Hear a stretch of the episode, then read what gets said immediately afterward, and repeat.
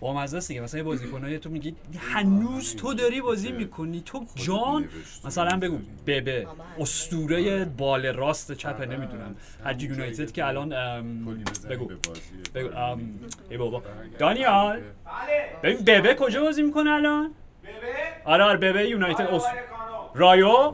آه مرسی آره رایو بیا.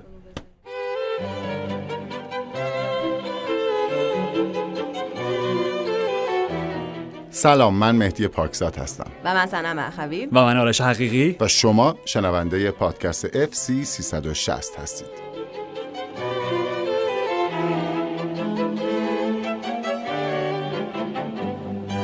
سلام قربان، ظهر پنجشنبهتون بخیر. خواهش میکنم، ظهر پنجشنبه عالی متعالی. بالاخره بعد از بارها اومدن من تو این استودیو یه روزم شد که با پیروزی میلان خدمتتون هستیم. به هر حال خیلی خوشوقتم. البته شما دو عزیزی که اینجا نشستید جفتتون مغموم هستید، بهش رسیدگی میکنیم تو طول برنامه، اما به خاطر این خبر میمون پیروزی میلان فکر کردیم که اول از چند ضربه به خودمون شروع کنیم و یکی دوتا از ایمیلایی که برامون اومده رو بخونیم. قبل از اینکه البته وارد ایمیل بشیم یه چیزی بگم که ما در فیفا دی ها میریم فیفا هالیدی و آره برنامه یک یه چند جلسه ای ما رو نخواهید داشت. بعد از فیفا دی حالا هنوز دقیقا نمیدونیم کدوم یکی از روزا رو میایم با برنامه جدید در خدمتتون هستیم. چند وقتی از شهر ما راحتن. بله بله میتونید چیزای دیگه ای گوش بدید که بله. ایمیل آقا اسمش هست به آرش با این علامت ایموجی لایک معکوس یعنی دیسلایک. اوکی. در پانوشتش هم نوشتن که دوست نداشتم اسم ایمیل دیس به آرش باشه، کاش یه ایموجی علامت تناقض ریاضی اون دوتا که موربی اون دوتا خط موربی که قسمت چهار قسمت تشکیل دادن و توی هر کدومشون یه نقطه هست وجود داشت تا اونو میزدم. آره ام... میخواستن دیستون نباشه ولی با آرش دیسلایک شروع کردن. اینو زحمت بکشین بخونین که ببینیم چه خبره. اسم دوستمون چیه که من دیس کردم؟ شاهین. اوکی بچه ها، اول از اینکه واقعا مرسی بابت اینکه ضعف‌های این پادکست رو که باعث شده بذاریمش کنار دیدین و واقعا داره روش کار میشه، اینو جدی میگم. البته تشکر. در مورد آرش دو, دو تا نکته دارم که مشغول و زمه اگر بهش نرسونین البته خنده. یک، آرش جان از کاراکتری حرف زدی که باید با رزومه مربی بخونه و به واسطش آرتتا در جایگاهی نیست که هر اکتی رو داشته باشه. اوکی پس اون وقت دقیقاً چرا از اکتای خروس جنگیوار دیزربی ما هاست که تو این پادکست تعریف شده و چرا بارها درباره حرف زدین که هر کی اینجا و توی این لیگ چیزی برده دارک سایدای خودش خاصی داشته، پرانتز که حتی اون حرفم درست نبود و مثال نقضی که همیشه فراموش میکردین رانیری بود. پرانتز بسته. مورد دوم، آرش جان عزیز دل برادر، بنده حقیقی حرفای شما رو درباره باگ استفاده از وی ای آر و موضوع سوبجکتیو بودن یا نبودن صحنه قبول میکنم، ولی دقیقاً چجوریه که سال قبل تو همین پادکست بعد از بازی یونایتد و آرسنال از مداخله وار روی گل مارتینلی به خاطر خطای سافت اودگارد پرانتز ارجاع به قسمت پانزده از پادکست اف سی سیصد و شصت پرانتز بسته دفاع می‌کنی علامت سوال و دو تا علامت تعجب. اوکی یعنی وقتی تیم خودتون هست اصلا یه جای دیگه این... بله. اینو توضیح بدم که خیلی جواب بدم یا نه اجازه بدین تکمیل کنم. خیلیا از این قضیه آرتتا و حملات شما بهش ناراحتن. آقا چیکار این آرتتا داره؟ چرا؟ اوکی الو پاسخشون رو بدین. بله دفاعی هم بله از دو, از دو. این بازی که میگین اصلا یادم نیست راستشو بخوام راستشو بخوام راستشو بخواید بله. نه نه جدی میگم فراموش کردم اینو، بنابراین نمیتونم نظر اصلا یادم نیست اودگارد چیکار کرد مارتینلی چیکار کرد. به هر حال من همیشه منتقد وی ای آر بودم و خواهم بود تا آخرین نفسم. جواب بخش یک، روبرتو دزربی به اندازه کافی و به تناسب جایگاهی که داره و عنوانهایی که هنوز کسب نکرده و پتانسیلی که در خودش میبینه و بالقوه‌ای که داره اتفاقاً خیلی خیلی خیلی درصد پایینی از اون دوز خروس جنگیشو داره برون ریزی میکنه. آها، یعنی الان داره به ما لطف میکنه. صد درصد، یعنی هنوز داره پتانسیل. نه رو ما راجع به این صحبت کردیم، یعنی چهره واقعی دزربیو شما هنوز اگر فکر میکنید این خروس جنگیه، صبر کنین که بره اولین ابر باشگاهش رو تحویل بگیره، اولین جامش رو که برد، اولین قهرمانی لیگش رو برد، اون وقت ببینین چه رفتاری میکنه با مربی و مطبوعات و بازیکن‌ها و منتقدین و ژورنالیست‌ها و هر چیز دیگه. خب رانیری هم یک مورد، دوستمون کاملا درست اشاره کردن، یک مورد ویژه خاص و یک گونه نادری از مربیای حالا سی چهل سال اخیر من میتونم بگم که دقیقاً با یک رفتار جنتلمنانه‌ای بدون اینکه اونقدی حالا به قول دوستمون دارک ساید داشته باشه، اون قصه سیندرلا رو رقم میزنه، قهرمان لیگ میشه با لستر سیتی. ولی خب بابت همین رفتارش هم بود که این همه مورد انتقاد قرار میگرفت توی لیگ. اوایلی که مربی چلسی بود توی بهش میگفتن مستر تینکرمن، چقدر فکر میکنی رانیری بهش اه اه مورینیو بارها بهش حمله کرده بود سر فینال فینال کوپا ایتالیا بود یا نه هفته آخر لیگ بود که رانیری به بازیکن تیمش گفته بود که بریم بشینیم فیلم گلادیاتور رو ببینیم و مورینیو گفته بود که اگه من به همچین چیزی بگم، من ششصد ویدیو آنالیز کردم براشون و اون دوستمون میگه بریم فیلم ببینین، اگه من همچین کاری میکردم بازیکنام زنگ میزدن میگفتن بیا اینو جمعش بکنین ببرین بستریش بکنین. خب یا از اون ور که به انگلیسیش گیر میداد مورینیو همیشه، میخوام بگم که یعنی آدمی که از خودش دفاع نمیکنه مورد حملات بیشتری هم قرار میگیره. ولی خب رانیری مورد خیلی ویژه.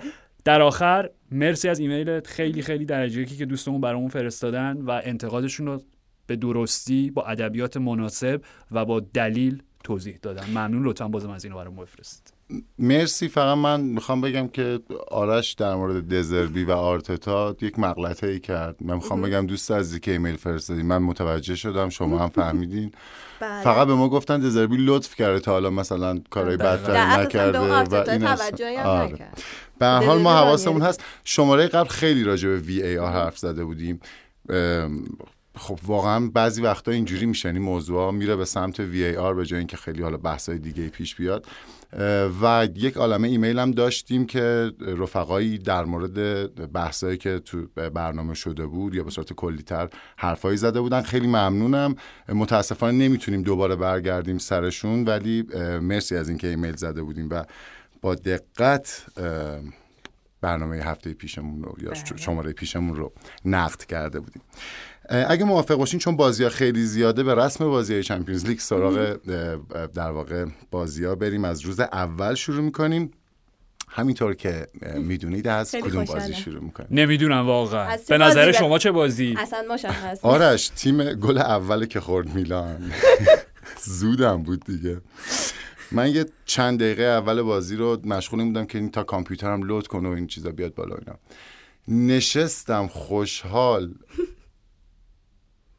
و گل خورد و بخوام گفتم یعنی دوباره یه شب دیگه اونجوری شروع میشه، ولی خوشبختانه اینجوری نبود. میلان یه جوری خودش رو جمع کرد، شاید به ریل برگشت. بی تردید اون چیز که از همه چیز واضح تر بود روحیه بود و اینکه بازیکن‌ها تصمیم گرفتن که یه کاری بکنن، چون میدونی سر بازی اودینزه سوت زدن واسه شون، یکم اذیتشون کردن و اینا. و این بازی حتی پیولی هم مدام روی این تاکید میکرد که ما به لحاظ ذهنی برگشتیم و تونستیم بالاخره بازی رو جمع بکنیم.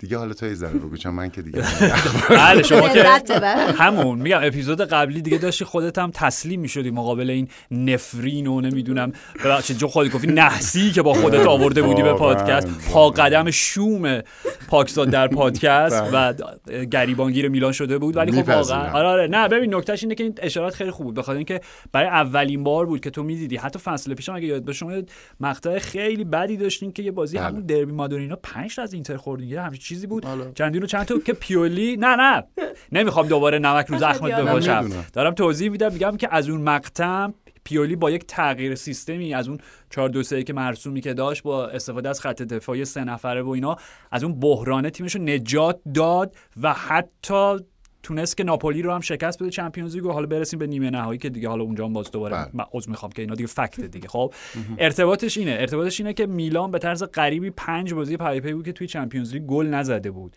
یعنی از فصل پیش تا سه تا بازی اول این فصل بل. و تفاوتش میگم این بود که دو تا بازی اولی که شما گل نزده بودین توی چمپیونز لیگ واقعا حقتون بود که هر دو رو ببرین مقابل بروسیا دورتموند و نیوکاسل. بازی رفت مقابل پی اس جی راجعش صحبت کردیم، خب واقعا با اختلاف تیم ضعیف‌تر بودین. ولی نکته میلان به نظر من اینه، حالا کاری ندارم که دوباره ب... اه... چه میدونم شاید بیش از حد، شاید یه ذره بیمارگونه دیگه انقدر شما وابسته این به اولیویه ژیرو هشتاد و پنج سالی که باید همه گلای تیمتون رو بزنه، چه توی لیگ چه توی چمپیونز لیگ. خب این بیمارگونه نیست، بازیکن نداره. خب ه... خب این بیمارگونه میشه، این, این میشه عدم سلامت اسکواد دقیقاً. منظور بله. از بیمارگونه بله. اینه. و نکته اینه ببین ما اول فصل صحبت کردیم که اتفاقاً چقدر هوشمندانه بود سیاست گذاری نقل و انتقالات تابستانی میلان، به خاطر اینکه شما یه دونه هافبک فروختین ساندرو تونالی، عملاً با پولش دیگه تیم جدید خریدین. خب و این اون سلامت اقتصادی شما در بازار نقل و انتقالات بود. اتفاقی که داره میفته و نگران کننده است این فصل برای من اینه که نو کافور، ساموئل شوکوزه، لوکا یوویچ که من یوویچ رو هنوز نمیدونم واقعا چرا. خب اینا میگم یوویچو که بذاریم کنار، حتی خود پسر جوون لوکا رومرو تو پیش فصل گل خیلی خوب نه به مادرید زد، به کی زد حالا هرچی، جا نیافتادن. خب یعنی هر چقدر که پولیسیک جا افتاده، هر چقدر که لوفتوس به قول خود میلانیا جا افتاده، خب اینا خو... هر چقدر که رایندرز راستشو بخوای جا افتاده خیلی خوب شد. یعنی خ... خط هافبک خیلی خوب بود دیگه. خب همین هم موسی هم رایندرز هم خود موسی دقیقاً. ببین چند تا بازیکن جدید گرفتین. خب بخوام بگم که خط میانیتون دقیقاً یک بازنگری کردین، خب یه خونه تکونی کردین عملاً توش، یعنی با از دست دادن ساندرو تونالی، با مسئولیت راد کرونی نگار داشته بودیمش، نه اینا رو داشتیم نه خودشو دیگه. نمیخوام وارد خودت گفتی حالا این که البته بیانیه هم صادر کردن باشگاه میلان برای رسمی که ما اولین باری که ما متوجه شدیم باشه. خب آخه اگر غیر از این بودم که همینو میگفتیم. ما از فساد سورپرایز نمیشیم. نه بعد وقتی آها اوکی خودش میگه من کاری ندارم. آخه هر کی سورپرایز شه عجیبه. نه نه ببین ولی واقعا ببین مسئله اینجاست که از منظر باشگاهداری هم آیا بحث اصول اخلاقی نیستش، خب بحث منطق سرد مالی باشگاهداری اقتصادیه. اگر شما حتی شک و تردید خیلی جزئی هم داشتین که ممکنه این سرمایه گرانبهایی که دارید یک مشکل جزئی داشته باشه، بری خودتون می آوردین میدونی یا اینکه زیر سیبیلی ردش می‌کردین. هرگز. آکه نه نه پس نه. اوکی. به هر حال خود من واقعا کاری نداشتم. من داشتم تعریف می‌کردم از سیاست گذاری. ولی به هر حال منظور اینه خط میانیتون رو کامل ترمیم کردین و به بیان بهتر شد یه خط میانی جدید ساختین. خط حمله هنوزم وابسته اولیویه ژیرو و رافائل لیائوه میدونی، یعنی یوویچ که هر وقت به بازی اومده که اون بهتر به بازی نمی اومده. من نمیدونم واقعا یوویچ تو مادرید چه بلایی سرش اومد، کلا فوتبالش تموم شد. حالا فصل قبل یه نیمه احیایی، حالا مثلا بگیم توی فیورنتینا بود، هرچی. از اون ور شوکوزه و نواکافور جا نیافتادن و من نگران اینم راستش رو بخوای. دو تا مورد داشتین شما توی فصل گذشته، دو تا بازیکن جدیدی که گرفتین، یاسین امین عدلی. یاسین دیگه آره آره نه نه با امین عدلی یاسین عدلی دقیقاً آره یاسین عدلی و شارل کتلر. خب هیچ کدومشون فصل پیش بازی نکردن. این فصل عدلی نه تنها بازی کرده بلکه ظرف نود دقیقه صد و هشتاد دقیقه قلب هوادارا رو فتح کرده. بهش زیدان و اینا میگن. خب دیگه اغراق دیگه آره نه ولی میخوام بگم که چقدر خوب دلبری کرده. یعنی به لحاظ منطقی یه فصل نیاز داشت شاید با فرهنگ جدیدی که وارد شده، کشور جدید، لیگ جدید، تیم جدید، زبان جدید آشنایی پیدا بکنه، خوب بگیره و حالا داره یواش یواش به تیم اضافه میشه. دکلر دکتلر انقدر جواب نداد که اصلا دادینش به آتالانتا، حالا اونجا تفلک یه کارایی داره میکنه. آره, آره. یکی دو تا گل هم زد میکنه فکر کنم اونجا. آره نه اصلا خیلی خ... اصلا برگشته به دکتلری که امیدوار بودید شما بله. داشته باشید میدونی. این دوتا رو دارم کنار هم میذارم، میخوام بگم اوکافور و شوکوزه قرار چه اتفاقی براشون بیفته، یعنی به شکل معناداری قرار اضافه بشن که ژیرو مجبور نشه این همه دقایق بازی بکنه، چون اوکافور میتونه وسط بازی بکنه، ساموئل شوکوزه میتونه راستو کلا کنار پولیسیک نمیدونم. به هر حال ولی ببین یه تیمی که سه تا تورنمنت داره شرکت میکنه تو سطح بالا، یه مهاجم سطح یک میخواد، یعنی حداقل یه ژیرو سی ساله میخواد، نه سی و هشت ساله. خب دیگه منم همین رو دارم میگم. آره. میگم یعنی با وجود تمام خریدای خوبی که داشتین، هنوزم که هنوزه، اگه بکاپاتون فقط یوویچ و اوکافوری که میگم پست تخصصیش نیست باشه، نگران کننده است دیگه. برنگردیم سر داستان مهدی طارمی که واقعا در یه قدمی میلان بود و حالا به دلایلی که من نمیخوام راستش بخوام باور بکنم انتقال شکل نگرفت. خب ولی حتما یعنی شما توی ژانویه به نظر من نیاز دارین که ضروریه. باید. آره به قول تو بهترین جمله رو خودت گفتی، یه ژیرو سی ساله بیارین. آره آره چون زورشون نمیرسه. ببین لیاو هم این بازی برگشت قبل از اینکه حتی گل اولو بزنه و حالا تاثیرش تو ادامه بازی، برای اولین بار میدیدیم یا حداقل بارهای معدودی میدیدیم که لیاو خیلی برمیگرده تو دفاع، تو کارهای دفاعی و تو پرس خیلی هم موفقه و باز خیلی با انتقال سریع میره به فوروارد اضافه میشه. از اونورم ژیرو رو داشتیم که بازم گل زد، بازم یه هدر خیلی درجه یک و هر درسته که به قول تو هشتاد و پنج سالشه ولی همچنان آره همچنان برای میلان داره کار میکنه. خیلی هم چیز داشت، حالا حواشی داشت از مهمونای زیادی که تو میلان بودن دیگه، همه بودن دیگه طبق معمول سنت سنسیرو. بله تا بارش پول بر سر آقا این بیچاره دوناروما رو دلاروما جیجو دلاروما من دیگه دلم واسش میسوزه دلاروما دلاروما دیدین اون یه عکسی بود که یه باکس گنده مثلا یه جعبه گنده از این موزیا توش پر پول بود دم سنسیرو آورده بودن. خب این مشکل رو شما از وقتی که دوناروما براتون بازی می‌کردم داشتین باشه، یعنی وقتی که قراردادش رو تمدید اولین باری که خیلی کوچولو بود اون موقع که مذاکرات رو برای تمدید قرارداد شروع کرد و ایجنتش اگه درست یادم باشه تغییر داد سر هم موضوع، شاید دارم کلا پرت و پلا میگم نمیدونم، ولی احساس میکنم که از وقتی که با مرحوم مینو رایولا حالا شروع به همکاری کرد، هواداری میلان تیفوزیای مشکل باش پیدا کردن، همون موقع هم دو دلار و اینا بهش نشون میدادن که تو همه کارات برای پول و اینا. اسمش هم آخه میخورد دلاروما. آره آره خیلی بش. ولی دیگه خ... به اوج خلاقیت رسید تو این بازی، یعنی اون اسکناسای تقلبی که چاپ کرده بودن وسطش که عکس خود دلاروما بود، بالاش که نوشته بود مرچناریو. حالا ب... نمیدونم فارسی مثلا دیروز داشتیم فکر می‌کردیم آدمی که پول میگیره فقط بابت پول کار میکنه، عشقش پوله، میدونی مثلا مزدور آخه پول پرست پول پرست آره هر چیزی. آره منظور اینه دیگه، فقط به خاطر پول رفته میلان ترک کرد. خب و شما شماره جالب بود، یعنی شماره هفتاد و یک. خب که من رفتم تحقیق کردم و دیدم توی ادبیات جنوب ایتالیا به خصوص توی ناپولی و اینا که دوناروما اهل اونجاست. جدا من اینو نمی‌دونستم. اوکی خب پس همون دیگه، پس موضوعیتش این بود. یه چیزی دارن یه بر اساس هر عددی نشان دهنده یک صفته، خب یا یک شغله که توی یه سری این تو شرط بندی تو شرط بندی ها دقیقاً ازش استفاده میکنن. دقیقاً مرسی. خب عدد هفتاد و یک اوکی ایتالیاییشو میگم. اوکی عدد هفتاد و یک اینه لومو دی مردا من without values بیشرف. آره بیشرف. حالا ببین واقعا از اون ورد یه آدم ناراحت میشه دیگه، بسته دیگه بذارین این بدبخت بازی کنه، چون حتی اگه یادتون باشه سر اون بازی ایتالیا فرانسه هم ولش نکردن. ولی جز اون معدود جنبه هایی از فوتباله که ما رو یا حداقل بازیکن‌ها رو یادآوری میکنه که این یه بازیه که اگه تماشاچی ها نخوانت و اگه اون فنا نخوانت و اگه انجام ندی اون عهدی که باشون بستی رو، بلا سرت میارن. خیلی هم خوب نیست، عادلانه هم نیست، ولی همینطوریه.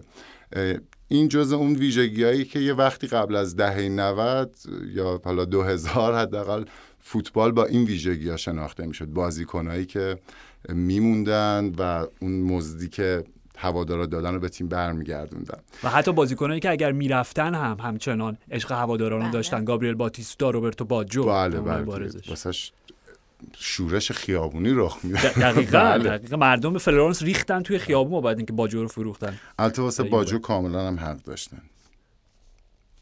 باجو آها من یه لحظه داشتم داشتم لحنتون میسنجیدم دوست عزیز.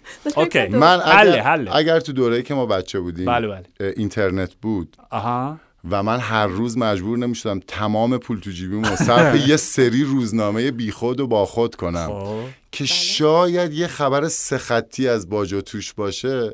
الان به لحاظ اقتصادی هم من آدم جلوتر. من چهار تا روزنامه می‌خریدم یه خط بشه دیگه، اواخرم تو برشا بود یاد باشه. بله بله. خیلی موضوعیت نداشت. در نتیجه راجب باجو هستن با احترام باید بلند شد، کلاه از سر برداشت. اسطوره کودکی ماست. از اون ور پاریس سن ژرمن دو تا بازی بیرون از خونه رو هر دو رو واگذار کرد و بازی بعدم با نیوکاسل فکر کنم تو پاریس هم هست. بله بله. فکر بله. میکنید تیم انریکه این تیم میتونه فرم قهرمانی داشته باشه، حداقل تو چه میدونم انتهای رقابت ها هم همچنان ببینیمشون؟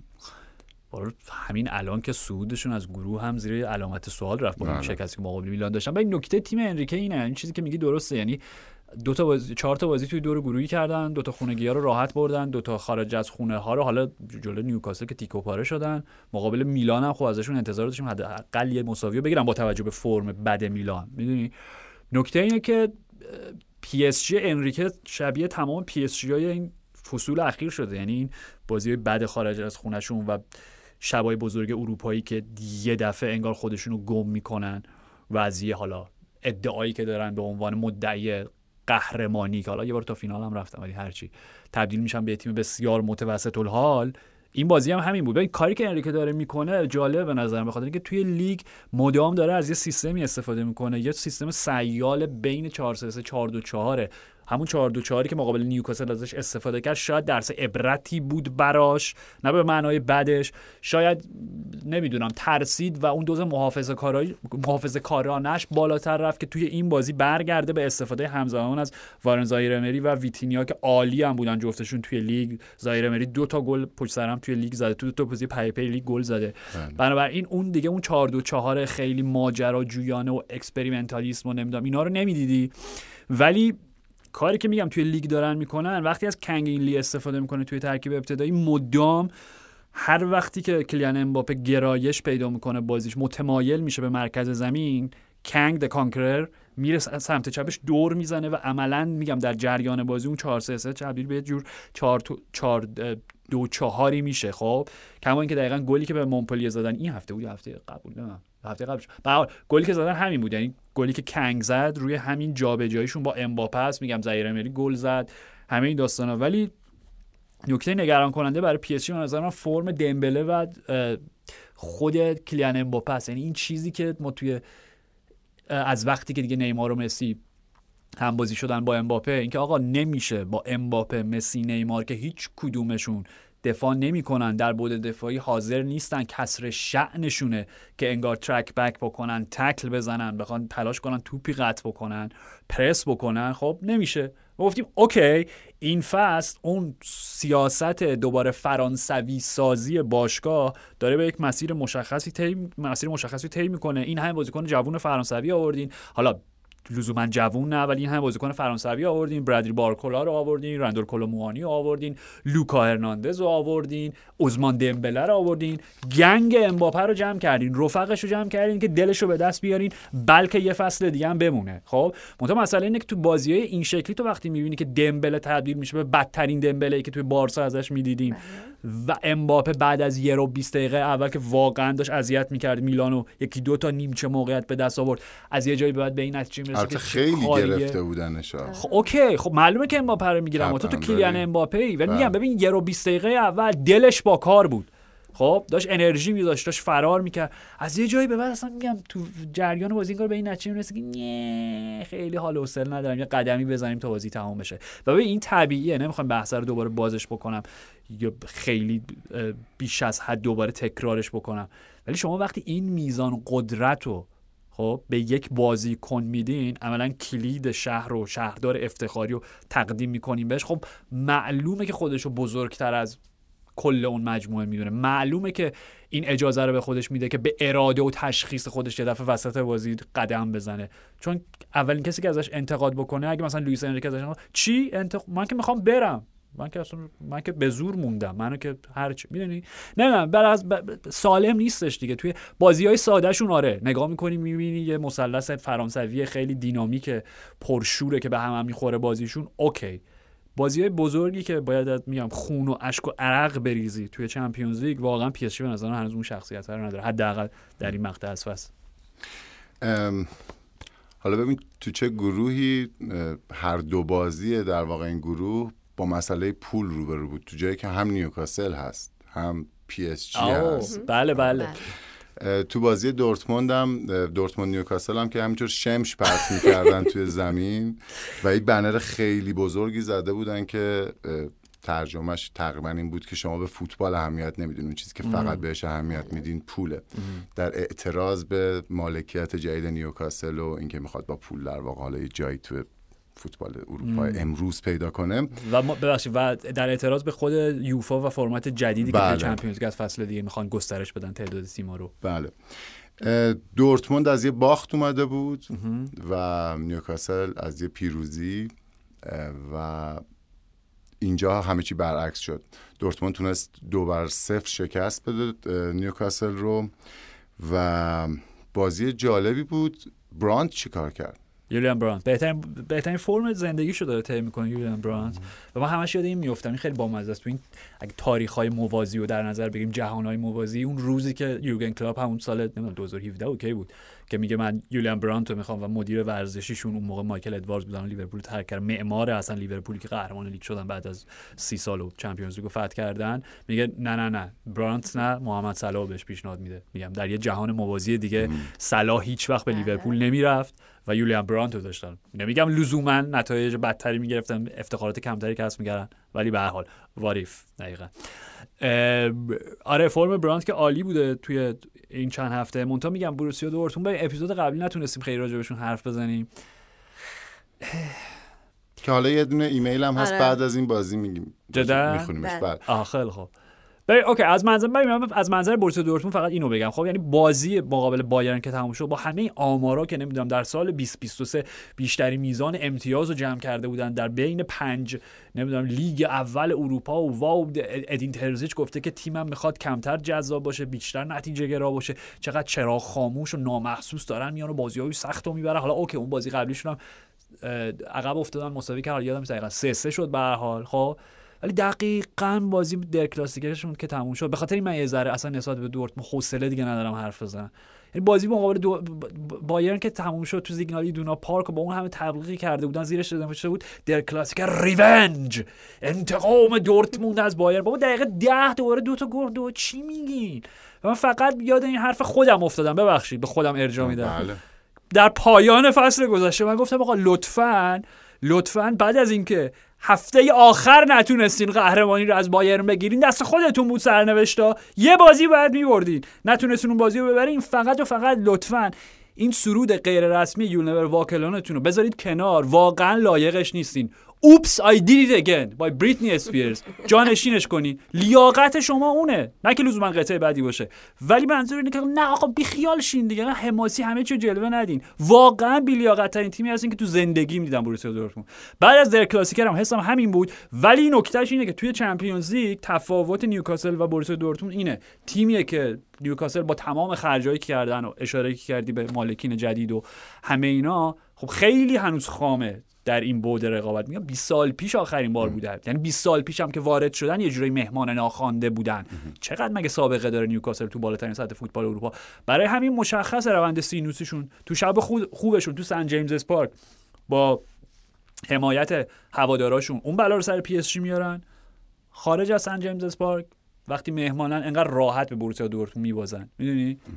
و به هر حال به نکته هم داشت، یعنی ادی ها کلی تغییر توی ترکیبش ایجاد کرده بود به واسطه مصدومیت‌هایی که دارن. ببین الان نیوکاسل چند تا مصدوم داره، اسفن باتمن مصدومه، الکساندر ایزاک مصدومه، ساندرو تونالی محرومه، مت تارگت مصدومه، جیکوب مورفی مصدوم، کم نیست دیگه اینا. خب خودش هم آنتونی گوردون و میگل آلمیرون رو گذاشته بود نیمکت، یعنی اونم دلیلش اینه که احساس کرده، نمیدونم ها احساس من اینه که توی ذهن ادیها بوده که اینا به لحاظ جسمی و ذهنی آمادگی اینو ندارن که به فاصله سه روز چهار روز از اون بازی پرهیاهوی آرسنال بیان توی سیگنال ایدونا پارک بازی بکنن. شاید البته ب... فکر کنم تو مصاحبه بعدش به اینم چیز کرد که آه. ما قبل از بازی ازش در واقع پرسیدن که فکر می‌کنیم خیلی سنگین بود به خاطر بازی شنبه و گفت قبل از بازی فکر نمی‌کردیم، موقع آماده‌سازی فکر نمی‌کردیم، اما تو بازی متوجه شدیم آره خیلی سنگین بود این بازی بعد از بازی که داشتیم در واقع خب جلوی آرسنال. طبیعی هم حتما. فقط یه نکته مثبت راجع به نیوکاسل، خب تینو لیورامنتو بازم، خب یعنی توی این بازی میگم تغییرات زیادی که ایجاد کرده بود ادیها، لیورامنتو داشت فولبک راست بازی می‌کرد و کاپیتانشون کرانتریپی رفت تو فول بک چپ و در طول بازی هی اینا تغییر کردن و آخرات لیورامنتو داشت به عنوان فولبک چپ بازی می‌کرد که موقعیت خیلی خوبم داشت فریب میداد گرگور کوبلو که کوبل آخرین لحظه دستشو خوند و رکب نخورده داشت که اون حالا گل خیلی از زاویه بستر بخوره. ولی میگم نکته مثبت برای نیوکاسل توی این مقطع با این همه مصدوم که دارن اینه که لیورامنتو بهش بازی می‌رسه. لیورامنتو آینده بسیار درخشانی داره، خیلی بازیکن خاصیه. گل دوم دورتموند هم رو پاس درجه یک کریم آدمی بود. چند متر چند متر خیلی. من تو اون ل... تو اون حالت اصلا چطوری تونست اون تصمیم رو بگیره ام. و اون پاس رو ارسال بکنه. کلا کوپل خیلی خوبی شدن و حالا درسته که قطعا برانت جای جود عزیز رو نمیگیره جودتون رو، ولی به هر حال فعلا ترکیب امیدبخشی هم برای دورتموند. بازی بعدی دورتموند میهمان میلانه با این تفاصیلی که گفتین انشالله صد درصد صد درصد میلان ببره. صد درصد من با شما. خودشون هم اینجوری بودن که ما صد درصد دو تا بعدی بعدی رو میبریم. آره حالا تماس مستقیم داشتی باهاش. همونجوری که دقت می‌کنین من با آی کانتکت الان ندارم، نمی‌خوام راجع به ما همینجا که هستیم. آقا من این رو عرض کنم، ما از شما عذر می‌خوایم که در برنامه در شماره‌ای که در کلاسیک بود راجعش حرف نزدیم و رفتیم دوباره سراغ دو تا بازی پریمیر لیگ، ولی واقعا اونها هم مهم بودن. همینطور که شنیدید قبلش هم آقای حقیقی گفتن اصلا با دورتموند رابطه‌شون چجوریه. ما این مسئله رو اصلاح خواهیم کرد. آقا خیالتون راحت. خودت خودت ریویو خودت کامل بود از در کلاسیک. خب چی یادم بگیره بازی چهار هیچ. اجازه بده ایمیل رو بخونید. ایمیل. اوکی. ای کلاغ نامه رسان اینو به دست آرش برسان. جدی پس بالاخره اولین کلاغ نامه. کلاغ از ریوندل بوده یاد از اوکی. عرض سلام و وقت بخیر خدمت عزیزان سازنده پادکست اف سی سیصد و شصت. درود بر شما. عرض تشکر دارم بابت پادکست بی‌نظیرتون. واقعا روزهای سه شنبه و پنج شنبه با شما چیز دیگری است. اما یک انتقاد هم داشت. این درسته. درسته که توجه به پریمیر لیگ بیشتر از سایر لیگ هاست، اما نباید منحصرا به آن توجه شود. مثلا من به عنوان طرفدار بایر مونیخ و بوندسلیگا انتظار دارم وقتی مهمترین بازی آن یعنی در کلاسیک برگزار می شود میان دو تیم با قدمت و با تاریخ به تحلیل آن بیشتر بپردازید تا بازی آرسنال و نیوکاسل که با هم هیچ سی الی ندارند و شاید طرفدار هر چی چی ندارن سی الی. آها یعنی احتمالاً منظورشون که چمپیونز لیگ هیچ کدومش فتن کرد. و شاید طرفداران آنچنانی هم در کشور نداشته باشند. خواهشمندم به جای پرداختن به ریز حواشی پریمیر لیگ به متن سایر لیگ ها بپردازید که ما طرفداران سایر لیگ ها دلزده و کلافه نشویم. باز هم از پادکست بی‌نظیرتون کمال تشکر را دارم. علی اصغر رضایی هستم از قائم شهر. مرسی آقای رضایی. این خدمت. درود بر شما. مرسی از نامه خیلی قشنگتون که با کلاغام ارسال کردید. ولی من اینو جدی میگم، ما با واقعا برنامه‌مون این بود که اصلا اپیزود سه شنبه رو با در کلاسیک شروع بکنیم. منتاد بازی بیگنج پستو کن. بله. و اینو من آره من برنامه شما رو به هم ریختم. اینو مقصر اصلی صد درصد منم. تمام گناه رو بر دوش خودم حمل میکنم. ولی کن که در نهایت میخوام بگم که ریویو در کلاسیکر یه دقیقه هم زیادش بود به هر حال. آقا بازی چهار هیچ اخلاقتو درست نمیکنه. با... نه وایسا چی چی بگیم نمیشه. بگیم راجع به بازی که بایر. ببین الان هفته پیش حرف نزدی، الان الان, الان داریم چیزا... حرف میزنیم دیگه. الان چیکار میکنیم؟ اجازه بده. الانم که قبلش چیزای بد گفتی، الان دوباره میخوای اینا رو بگی. به جاش به نظر من بیایم ب... از این در واقع گروه بریم روز دوم بازی بایر مونیخ گالاتاسرای راجبش حرف بزنیم، یه جامپ بزنیم به روز دوم و برگردیم. آقا از دوستان هواداران بایرنی که ناراحت بودن ما راجب در کلاسیکر صحبت نکردیم لطفاً خودشون برام ریویو بنویسن، من خودم اینجا شخصا میخونم ببینم راجب این بازی چی میشه گفت. در کلاسیکر جز اینکه دورتموند بی‌لیاقته و بایرن داره پیشرفت میکنه. همینطور که قول دادم درستش میکنم. حالا شمونه میکنیم بله بله بریم واقعا روز دوم برگردیم حالا که راجع به دورتموند حرف زدیم راجع به بایرن هم حرف بزنیم. تا دقیقه هشت هم گالاتاسرای تحمل کرد ولی دیگه تا هشتاد ببخشید دیگه زورشون نرسید. آره آره برعکس بازی رفت که خیلی پرپیچ و تاب بود و مدام جریان بازی تغییر میکرد. راستش رو بخوای خب طبیعی هم بود دیگه، به هر حال اون بازی توی خود ترکیه بود توی استادیومی که میگم همچنان ما بهش میگیم علی سامیان، قطعا اسمش یه چیز دیگه است، من از علاقه هم ندارم اسم جدیدش رو یاد بگیرم. اینجا بایرن از اول سوار بر بازی بود، چندین و چند موقعیت پیاپی داشتن ایجاد می‌کردن. و من یه چیزی فقط راجع به لیروی سانه می‌خواستم اپیزود قبلی بگم که دیگه میگم راجعش صحبت نکنیم. آقا کسی حواسش هست به سانه و فرمش واقعا؟ یعنی به نظر من این داستان نمیدونم توپ طلایی اینا رو که هیچی اصلا ولش کن. به لحاظ فرم اگه در نظر بگیریم نمیدونم شاید بخوام شاید بگم بهتر کنار مثلا آنتوان گریزمن، حالا آلوارو موراتا اینام که بهشون اشاره می‌کنیم مثلا لیروسان چی کار داره میکنه برای بایر؟ مگه اصلا بحث گل زدن و گل ساختن و ایناش نیستش که قطعاً یه بخش زیادیشو مدیون کاپتن کین دو گل دیگه هم زد و دیگه آمار کاپتن کین هم خودی که داره فضایی میشه. آره و الان میگم من حال رابرت لواندوفسکی رو خریدارم که چند سال طول کشید. نه وایس این خیلی بامزه است. به اون رکوردی که گرت مولر داشت قاعدتاً در هفتاد باید باشه دیگه، حالا به هر حال خب که چهل گل در یه فصل لیگ زد و دیگه حالت یک شمایل و تندیس مقدسی داشت در فولکلور بوندسلیگا. آقا رکورد گرت مولره. گرت مولر فقیدم که هم فکر کنم سال گذشته دو سال پیش بود فوت کرد. اون چهره افسانه‌ای و اسطوره‌ای رکوردش دست نخوردنیه. لواندوفسکی بعد از این همه سال حضور در بوندسلیگا برای بوروسیا دورتموند، برای بایرن بالاخره موفق شد یه گل بهش اضافه کنه، یعنی چهل رو تبدیل به چهل و یک کرد. با این روند گلزنی که هری کین داره اگر با همین نرخ ادامه بده، حالا من ریاضیم خیلی خوب نیست ولی پانزده گل در ده هفته میدهد، در سی و چهار هفته چقدر؟ چلفن از پنجاه تا بعد بده. اوکی فکر کنم اصلا پنجاه هم حتی رد بکنه. آه. و میگم لواندوفسکی که حالا دوستمون به اونم میرسیم که فرم عالیش توی این روزا واقعا خنده داره دیگه. خیلی هم راحت گل میزنه. پاتیناژ داره میره روی یخ شکسته. نوزده تا گل زده.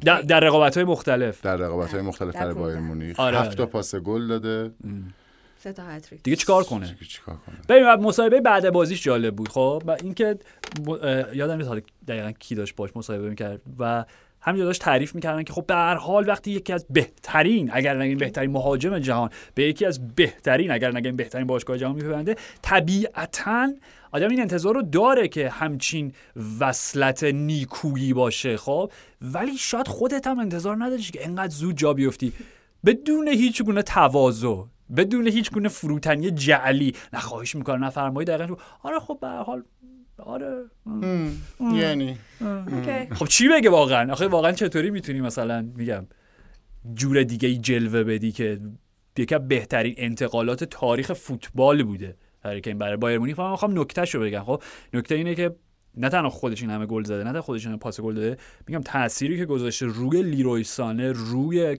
کینگزلی کومن، روی جمال موسیالا که حالا خبر بعد برای بایرنیا اینه که اواخر نیمه مصدوم شد, شد آره آره رفت بیرون. میخوام بگم که یه مغزی توشه. اوکی صرف این نیستش که ما بریم هری کین کاپیتان تیم ملی انگلیس رو بدیم، نه ما یه بازیکنی میگیریم که به لحاظ تاکتیکی، به لحاظ فلسفه فوتبالی که میخوایم اجرا بکنیم خانش صد درصد و تطابق صد درصد داشته باشه با الگوهای ما، که نه تنها خودش بدرخشه بلکه باعث بشه یه سری آپشنایی که بازیکنان کنارش هم داشتن باز بشون، آپشنا که تا حالا قفل بوده. رو بیش از نیمی از گلای بایرن تاثیر مستقیم داشته دیگه. نه اصلا بهترین خریدها محسوب میشه واقعا واقعا برای خودش هم. این گروه یه چیزی که داشت این که بالاخره یکی رفت بالا، بایرن با دوازده امتیاز دیگه محکم رفت بالا. ادامه جدول ولی جالبه برای هفته‌های دو هفته آینده باقی مونده، چون هم کوپنهاگن هم گالاتاسرای چهار امتیاز دارن، من سیتی منچستر یونایتد هم ببخشید دستم در میره سه امتیاز. خوب من از این به بعد بتونم شما بگم اینتر. ببین من نمیخوام نه طوری نیست. ببین نمیخوام وارد زخم بشم ولی واقعا این یعنی چرا این بازی رو از دست داد؟ البته خب اون اخراج رشفورد اخراج نه کوتاه وقته بود. اخراج رشفورد واقعا خب تاثیرش خیلی مستقیم، چون بعدش بلافاصله گل اول و بعد گل دوم گرفتن ولی آخرش به یه ریسی تبدیل شده بود مسابقه. مگوایر هم که یه پنالتی داد، یه دونه گرفت. میخوام بگم که میخوام همه زخما رو قبلش پوشش بدم. در خیلی داری تلاش میکنی آره. که منصفانه تعادل در بذار یه سوال کنیم.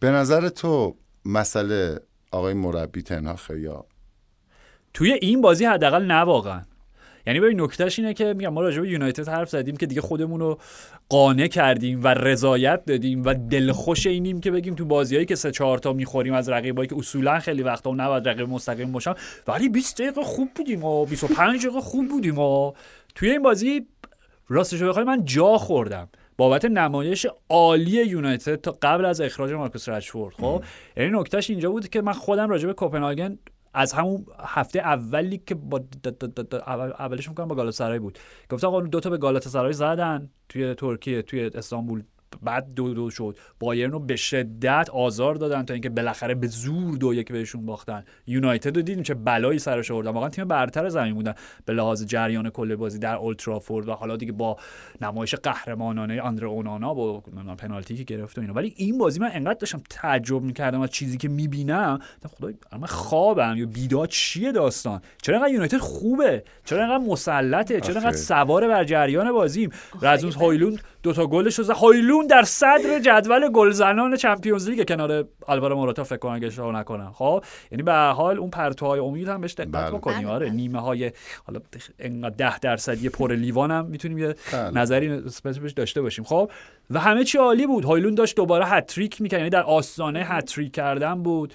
آرمان بیساکا در حد دنیالوز داشت بازی میکرد. راستش رو بخوای ببینم اگه تو همچین فوتبالیستی بودی پاس نولوک میدی، پاس قایمکی میدی برای گل اول، ریورس نولوک پس بود، اصلا یه چیز باور نکردنی بود. من معذرت میخوام جان، ببخشید. به هر حال همه چی خوب، همه چی عالی و من واقعا حق میدم به هوادار یونایتد که صبح پنجشنبه باید میرفتن سر کار و بعد از اینکه بازی دو هیچ شد تلویزیون خاموش کردن و خب رفتن خوابیدن دیگه. و وقتی صبح بیدار شدن احتمالاً بخش زیادی از موهای سرشون رو کندن بابت نتیجه‌ای که دیدن. ببین اوکی، مارکوس رشفورد، اخراج رشفورد، من فقط میخوام این توضیح بدم صد درصد درست بود اخراج. یعنی اگر که این پیغام من به هوادارهای یونایتد، آقا صد درصد درست بود، هیچ قصدی نداشت، هیچ عمدی نداشت. صحنه رو که می‌بینی کاملا نگاهش به توپ، پای چپ پای چپ آره پای چپش پای... اوکی پای چپشو ستون میکنه که بدنش بدنشو سپر بکنه برای محافظت از توپ. خب منتها بدشانسیش اینه که پایی که ستون میکنه فرود میاد روی مچ بازیکن، خیلی هم بدجوری ب... خیلی بد فرود اومد، یعنی قشنگ میتونش مچش همونجا بشکنه. آره. خب بنابراین بر طبق قوانین حال حاضر آیفب، خب با ات... با ارجاع به متن قانون، نیت هیچ تأثیری نداره در رأیی که داور ثابت میکنه. اگر شما حتی بدون اینکه یک میلیونیوم درصد خباثتی در قصدتون باشه، خب سلامت حریفو به خطر بندازین، کارت قرمز مستقیم صد درصد درست بود، یعنی مثلا بحثی توش نیست. منتها نکته اینه که اوکی چرا بعد از اخراج رشفورد ظرف اون ده دقیقه که باقی، حالا بازی هم بازی غیر طبیعی بود، یعنی نیمه اول سیزده دقیقه حداقل سیزده دقیقه وقت بیشتر هم شد، چندین و چند اتفاق افتاد. کارت قرمز رشفورد که بازبینی وی ای آر بود، مصدومیت همون بازیکنی که روش خطا شد، یه معترضی وارد زمین شد، یکی از تماشاگرها دچار فوریت نیاز به فوریت پزشکی داشت که برانکارد با... اصلا داستانی شده بود، یعنی واقعا بازی رو تو دیگه درک نمی‌کردی جریان بازی چه اتفاقی داره میفته. ولی به هر حال تو همون جریان غیر طبیعی که داشت بعد از اخراج رشفورد، اون شوک روحی که به یونایتدیا وارد شد باعث شد که ده دقیقه پانزده دقیقه خودشونو ببازن، برگردن به تمام اون عادت‌های زشت گذشتهشون که با آلیگونار سولشر داشتن و همونجا راحت دوتا گل بخورن. اعتراض اریک تنهاگ، میخوام منظورم اینه که توی این بازی تنهاگ کاری ازش بر نمیومد، تنهاگ خطا نکرده، به جای رشفورد پای بازیکن حریف لگد نکرده، تقصیر رشفورد هم نیست، از اون اتفاقاتی که در فوتبال پیش میاد. خب و تنهاگ چیکار بکنه تو اون لحظه که بازیکنش دوباره انقدر خودشون گم کردن و منتها دیگه این توجیهات که بعد از بازی می آوردش که نمیدونم بازیکن کوپنهاگن سر گل اول دید آندره اون، کامان بی خیال بابا ولم کن تو رو خدا، یعنی این توجیهاته که تنهاگ یه ذره گاهی روی اعصاب میبره میدونی. ولی به هر حال یونایتد نیمه اول دوتا گل خورد و من میخوام اعتبار به تنهاگ بدم. وقتی نیمه دوم دوباره وارد زمین شدیم، یونایتد ده نفره کاملا با سوار بود در جریان ها. بازی، یعنی من میخوام بگم از منظر اف سی کوپنهاگن نمایش واقعا بد بود ازشون. خب بازم سوار بود یونایتد بر جریان بازی، نه اینکه بکشن عقب، بازم توپو در اختیار داشتن، داشتن سبک بازی خودشون رو دیکته میکردن به کوپنهاگن. به پنالتی هم رسیدن و باز اگه سراغ وی ای آر نمیخوایم بریم، خب دو تا هندبالایی که گرفته شد به نظرم جفتش غلطه. تو میگی جفتش درسته؟ جفت عین هم بودن دیگه. عین هم اصلا دومیو گرفت به خاطر اینکه اولیو گرفته. مرسی. مرسی. خب دقیقاً به خاطر اینکه عین هم بودن من میگم غلطه. غلط نه به معنای غیر قانونی، اتفاقا دقیقاً طبق متن قانون باز هم دو تا پن... دو تا هندبالا پنالتی بود.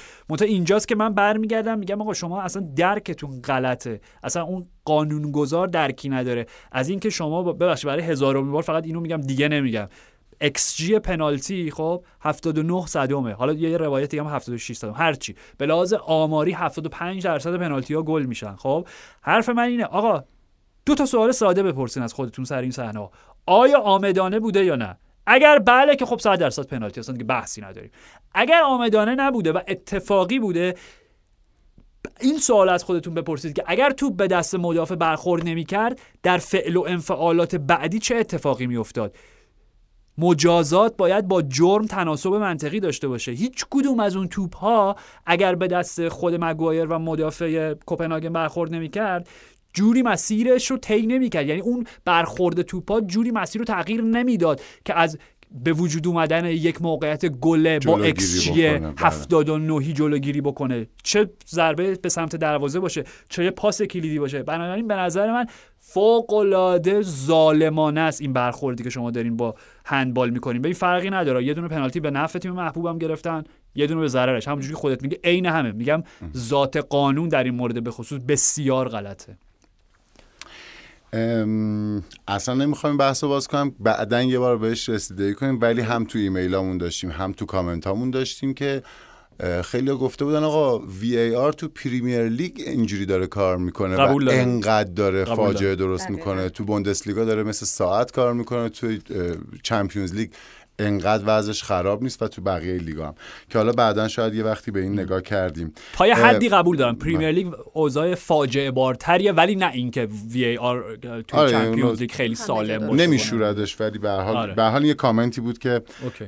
دوستان داده بودن و گل برتری رو هم پدیده جدید کوپنهاگن زده، یه رونی جدید. بله رونیش البته ای کم داره نسبت به وازای ما. فامیلش چی بود؟ من واقعا یادم رفت. بارداجی بارداجی سوئدی فکر سوئدی اوکی هفده سالشه. بعد ببین من رفتم آمارشو نگاه کردم، چون من بازی قبل اینو تو ذهنم بود، گوشه ذهنم بود. من تو بازی قبل دیگه رفتیم سراغ دو قلوهای کوچولوتر هویلوندا و اینا، اسکار و اینا، و دیگه رونی کوپنهاگن از قلم افتاد. پدیده غریبیه و اصلا تو این بازی هم دیدی از وقتی که به بازی اومد، یعنی کاری ندارم میگم بحثم اینجا رسید که یونایتد اوکی پنالتی هم گرفت، پنالتی زدن و دیگه قاعدتا باز بازی رو حفظ می‌کردین دیگه، ولی از وقتی این بچه اومد هفده سالشه، این فکر کنم دهمین گلش بود توی رقابت مختلف فصل برای کوپنهاگن، ده گل تا ماه نوامبر در سن هفده سالگی به عنوان بازیکنی که خیلی هم اونجوری ثابت طبیعیه. خب بابا بازیکن هفده ساله بعدش محافظت بکنی، بعد ریز ریز بهش بازی بدی، خیلی بازیکن جالبی میتونه باشه. و میگم حالا کنایه روزگار وقتی که یونایتد پیروزی دو هیچ رو با تساوی دو دو تعویض کرده، برگشته ده نفره و حالا پیروزی سه دو رو با شکست چهار سه عوض کرده توی استادیوم پارکن که خونه اف سی کوپنهاگنه، همه دارن میخونن رونی رونی رونی رونی. نه این بده واقعا، نه این بچه ولی واقعا آیندهش درخشانه، تحت رادار اف سی سیصد و شصت. یه صدای مثلا یه افکت باید پیدا کنیم. آره یه چیز باید پیدا کنیم. برگردیم روز اول در واقع بازی‌ها دوباره. در ضمن دیوگو دیوگو دالا مقصر هر دو تا گل بود، چون سفارشی بود این جمله. تشکرم دارم. آره نکته‌ای هم بود راجع به اونانا و اون در واقع چیزا هم که دیگه اصلا نمی‌خوایم وارد این بحثا بشیم. توی گروه جی لایپزیگ دو یک برد. این گروه هم دو تا در واقع صعود کننده‌اش مشخص شدن، ام. هم لایپزیگ صعود کرد هم من سیتی صعود کرد. بله راستشون دو تا تیم پایین هم اصلا دیگه هیچ رقابت ویژه‌ای ندارن، اصلا اسمشون هم نمی‌خوای بیاد. ستاره سرخ و یانگ بویز. ستاره سرخ بابا قهرمانو. بله بله قهرمانشون یا فینال باختن بود یادم نیست. من فکر کنم قهرمانی دارن، فینالشو که یادمه قهرمانم شدن با مارسی بود فکر کنم فینال. اوکی و سیمونز دوباره گل خیلی قشنگ زد، اوپندا هم گل زد تو این بازی و خیال لایپزیگ رو راحت کردن دیگه. من واقعا راجع به چابی سیمونز نمیخوام حرف اضافه بزنم، خب شاهکار بود گلش دیگه، فقط همین نگاه کنید و چقدر خرید عالی بود لوئیس اوپندا برای لایپزیگ. سیمونز ولی قراره برگرده پاریس سن ژرمن، مثلا برای فصل بعد میخوانش که آره از این قرض برگرده. لیاقتش نداره، پی اس جی لیاقت چابی نداره. من چیزی نمیگم آقا. او رقیبتونه تو دور گروهی ها هالند دو تا گل دیگه زد و بازی منسیتی یانگ بویز هم با نتیجه سه هیچ تموم شد. هر شصت و هشت دقیقه یک بار این بچه گل زده. چی کار داره میکنه؟ ببین یه اوکی بذار اینجوری بگم برای اینکه حرف جدیدی پیدا بکنم راجع به ارین برات. اولا که گل دو گل دومش بود که از خارج از باکس بود. بله. خیلی... اوکی خیلی بامزه است. فکر کنم این مثلا تنها دومین گلش توی چمپیونز لیگ بود که خارج از باکس به ثمر رسید. یعنی نوع فوتبالش رو نشون میده که برعکس اون قد و قواره که داره کاملا یه فاکسینده باکس، یه مهاجم باکس، یه شکارچی باکس. خب برای دوستانی که برای هواداران منسیتی و دوستانی که عاشق ایرلینگ برات هالند هستن و میخوان مطالعه خیلی موشکافانه تری راجع به زندگی و پس زمینش داشته باشن قبل از اینکه تبدیل شه به همچین فوتبالیستی، یک کتابی اخیرا منتشر شده، ترجمه فارسی فکر کنم نشده هنوز، امیدوارم به زودی بشه البته با یه ترجمه خوب. اصلا اسم کتابی همین هالند. خب نوشته لارس سیورتسن، یه ژورنالیست نروژی درجه یک، بنده شخصا ارادت خیلی زیادی نسبت بهش دارم و همشهری هالنده، یعنی در اون در یه شهر خیلی کوچیکی تو نروژ، پروینه فکر کنم اینجوری خودش تلفظ میکنه اسم اون شهر رو، که توضیح میده که اصلا خاستگاه هالند، ریشه های هالند از کجاست، از یک زندگی روستایی، از یک منطقه‌ای که شما صبح تا شب باید کار بکنی، باید زحمت بکشی و نون بازوتو بخوری، کسی چیزی رو مجانی بهت نمیده، میدونی؟ و این عکسای هالند که رو تراکتور و اینا گایا عکس میگیره این واقعیه، یعنی مثلا هنوز پدر بزرگ مادر بزرگشون خونه ای دارن که اونجا میره و مثلا زمین شخم میزنه و مثلا چم... ببین نمیخوام وارد جزئیات کتاب بشم ولی انقدر جالبه که ببینی خاستگاه هالند از کجا بوده، یک این و دو مسئله ژنتیک. خب یعنی الفی هالندو که خب میشناسیم، بازیکن سابق منسیتی و اینا، حالا کاری ندارم سر اون بازی چیزم عالی بود، سر بازی دربی منچستر که توضیح دادیم که اسمش دربی نیست، سلاخی اسمش. وقتی که هالند رفت پنالتی رو بزنه، یه سری هواداری که توی استراتفورد اند نشسته بودن پشت دروازه یونایتد همین گفتن کینو کینو کینو، روی کینو تشویق میکردن و خود هالند قطعا میدونه منظورشون چی بود که آره بابات یادته کاپیتان مزد پاشو شکون یه جوری فوتبالش تموم شد. بعد هالند گفت نمیدونم چی کینو یعنی چی، نمیدونم نه حالا بها کاری ندارم. خب منظورم که هالند که یادمونه ایجنتش هم هست و آدمیه که الفی هالند، منظورم الف اینگ هالند در جایگاه پد... ایجنت نیست، ایجنت رسمیش قطعا الان که رافائل پینامینتا مثل بقیه نقش درانه فوتبالیست دقیقاً مدیرشه. مدیرش مدیرشه خب مدیر زندگیشه. دیشب بر... دیشب بود بازی، دیشب برنابا بوده ایجنت در هالند، چراشو نمیدونیم، حالا یه داستان دیگه. و یاره پدرش تمام تصمیماتو قدم به قدم درست گرفته. ببین اونا هر وقتی که فرصت اینو داشتن که به جای یک قدم در مسیر پیشرفت سه قدم با هم وردارن ولی دست به این ریسک بزنن که اون مسیر از جهت طبیعیش منحرف بشه، همیشه گزینه امن رو انتخاب کردن. چه وقتی که از مله جدا شد، چه وقتی که از سالزبورگ جدا شد، به حتی راستش بخوای یه جورایی چه وقتی که بیشتر از اون چیزی که احتمال میدادیم در بروسیا دورتموند باقی موند. خب میدونی همه اینا هست و اون بحث ژنتیکه. ببین فقط اینم بگم دیگه، این دیگه ادامه نه. مادر ارلینگ برات هالند، خب که الان متأسفانه اسمشون فراموش کردم، در هفده سالگی طلای یک رشته دو میدانی رو کسب میکنه. خب هپتاتلون یه همچین چیزه، من نمیدونم واقعا. ببین تلفیقی از دو صد متر، پرش با مانع، پرتاب نیزه، استعداد یعنی ذاتی فیزیکی عجیب غریبه، یعنی بعد یه گونه ارسی. دقیقاً یه گونه خیلی خاصی از انسان آدمی زاد باشی که بتونی طلای همچین رشته‌ای رو بگیری. و بنابراین میخوام بگم وقتی همه اینا رو دست به دست می‌ذاریم، اون چیزی که من همیشه میگم راجع به پست شماره نه، خب که تلفیقی از علم و هنر و غریزه، همه اینا رو شاملش میشه. هالند ژنتیکشو داره، روحیه حرفه‌ایشو داره، خب و حالا دیگه علمش هر روزم داره باسوادتر و باسوادتر میشه.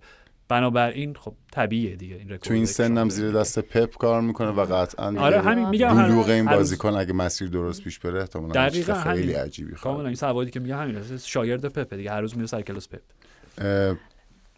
پپ در تمام بازی‌های خانگی در بیست بیست و سه پیروز شده و اینم فقط گفتم برای اینکه تشکر میکنم راجع به یه تیم دیگه ای تو اون شهر بود. و پنج تا بازی آیندهش خیلی بازیای سنگین. در واقع منچستر سیتی دو ماه آینده بازیای پرچالشی جلوش هستش. بله. باید با چلسی بازی کنه، باید با لیورپول بازی کنه، باید با لایپزیگ بازی کنه. البته به لحاظ نتیجه خیلی واسش مهم نیست و از اون ور با اسپرز و ویلا، یعنی اوه. چهار تا بازی توی انگلیسش خیلی بازیای سنگینیه. اما به هر حال از این ور صعود کردن دیگه، دغدغه چمپیونز لیگو ندارن. بازی دیگه که برگزار شد اتلتی و سلتیک بود. از اتلتی همچین نتیجه‌ای، دوست شما مایدا اخراج شد دیگه. بله. ژاپنیای سلتیک آره. رو دوست داری؟ آره. و واقعا بعد از اینکه دقیقه بیست و سه فکر کنم بیست و سه چهار رفتش بیرون دیگه، عملاً یک کیچ بود اون موقع بازی. آره. درست یادمه. اوکی. آره. و دیگه اتلتیکو، ما به فرم گریزمن اشاره کردیم و موراتا تو فکر کنم درست شماره پیش، و واقعا هر بازی دارن، گریزمن که هر بازی داره گل میزنه، یکی دوتا، و چه گلایی هم زدن این بازی. همچنان این فرم رو حفظ کردن. تیم سیمونه به نظرت چه مسیری داره طی میکنه؟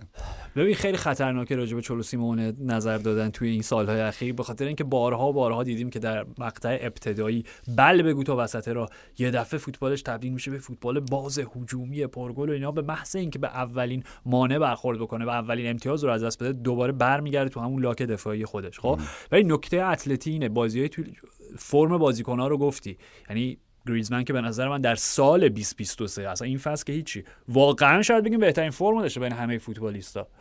چه نمایشش توی جام جهانی، چه نمایشش برای اتلتی. آلوارو موراتا بهترین نسخه خودشه در سن سی سی بالای سی دیگه. اوکی خب میدونی، یعنی موراتا باور نکردنی بوده این فصل و نشون میده که اونم از اون دسته مهاجمای بنزماتوریه که مثلا اینکه انگار تازه از سی به بالا به اون بلوغ حتی جسمی میخوام بگم برسن، ذهنی که هیچی. خب کنارش مثلا چه میدونم گزینه‌هایی مثل خاوی گالان یا سامولیمو رو که اضافه کردن به سمت چپه، حالا خط دفاعی، وینگ بک، وینگر، هر چی که می‌خوای اسمشو بذاری، یا اینکه مثلا ساول. ببین ساول خیلی نکته است. ساول جزو اون موارد مطالعاتیه، بازیکنایی که مثلا دو سه سال تو میگی دیگه فوتبالشون تموم شده، یعنی بعد از اون انتقال فاجعه بار و ناموفقش به چلسی تو اوکی ساولی که دیگه وجود نداره. ساول چیکار داره میکنه این فصل؟ اصلا بحث فقط پاس گلاش نیست، برگشته با اون ساول نیگسی که اون سوپر گل به بایرن زد توی چمپیونز لیگ، میدونی نیمکت نشین بود ولی فکر کنم تو این بازی این بازی یادم نیست تو ترکیب ابتدایی بازی کرد یا نه بود نبود. اوکی ببین خب ببین اتلتی هم به هر حال اونها چلو سیمونه هم داره دست میزنه به یه سری تغییراتی توی ترکیب، مثلا همین باریوس که این فصل بیشتر داره بازی میکنه، پابلو باریوس، یا اون یکی رودریگو ریکلمه خب که تو بازی اول هفته‌ای که مقابل لاس پالماس داشتن مثلا ستاره تیم بود و اینا، یعنی اینا بازیکن‌های جدیدن که اضافه شدن. تا منظورم اینه ببین اتلتی این فصل یه حالت خیلی دو قطبی طوری گرفته، یعنی وقتی خوبن عالیان، وقتی یه دفعه بازیایو میبازن مثل همین بازی با لاس پالماس، مثل اون بازی توی مستایا مقابل والنسیا، مثلا تو میگی این این بدترین نسخه از اتلتی چلو سیمونه شد. ولی نمیدونم یه حسی به من میگه که شاید شاید شاید بعد از چندین و چند فصل که واقعا اتلتی چلو سیمونه که اصلا هویتشون تعریف میشد بابت نمایشاشون توی چمپیونز لیگ که دو بار به فینال رسیدن و خب هر دو بار به تیم همشهریشون باختن، دربی مادرید باختن، شاید این فصل فصلی باشه که یک بار دیگه حداقل یه موضوعیتی تا مثلا نیمه نهایی داشته باشن. نمیدونم. ام بازی بعدی این گروه هم لاتزیو یکیش فاینورد رو برد، سه یک بازی قبل باخته بود. جهانبخش هم فکر کنم دقایق هفتاد و چهار آره آره به بازی رفت بازی شد چیرو ایموبیله. بله چندمین گل یه عددی هم دویستمین گلی بود که واسه لاتزیو، فکر کنم دویستمین گل در رقابت‌های مختلف. خب نکتهش هم اینه، ببین ایموبیله این فصل یه ذره جایگاهش زیر سوال رفته، مورد تهدید قرار گرفته. یه بازیایی حتی ماریوس ساری از تاتی کاستیانوس مهاجم جدیدشون استفاده کرده. برای اولین باره که راستش رو بخوای ایموبیله انقدر میگم اون جایگاه خودش رو به عنوان کاپیتان و شماره نه لاتزیو تحت تهدید می‌بینه. ولی خب این گله یه یادآوری برای این بودش که به هر حال اگرم قرار باشه فصل آخر ایموبیله یا هر چیزی باشه، شروعی برای نیمکت نشینی باشه، فراموش نکنیم که چقدر درخشان بوده تو همه این سال. چند بار آقای گل لیگ شد نمیدونم. این لیگ هم ببخشید این گروه هم تکلیفش خیلی معلوم نیست، چون لاتزیو، اتلتی و فاینورد هشت و هفت و شش امتیازن و در واقع سلتیکه که یه جوری نسخه‌اش پیچیده شده. آره معلومه که بعد تمرکزش رو چیا بذاره تو بازی‌های بعد.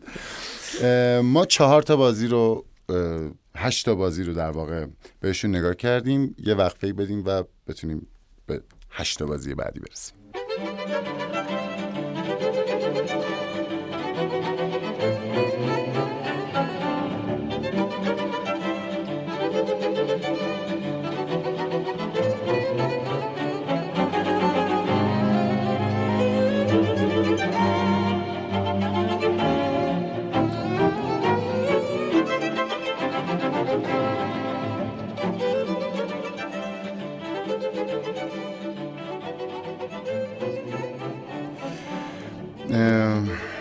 حالتون چطوره خانم اخوی؟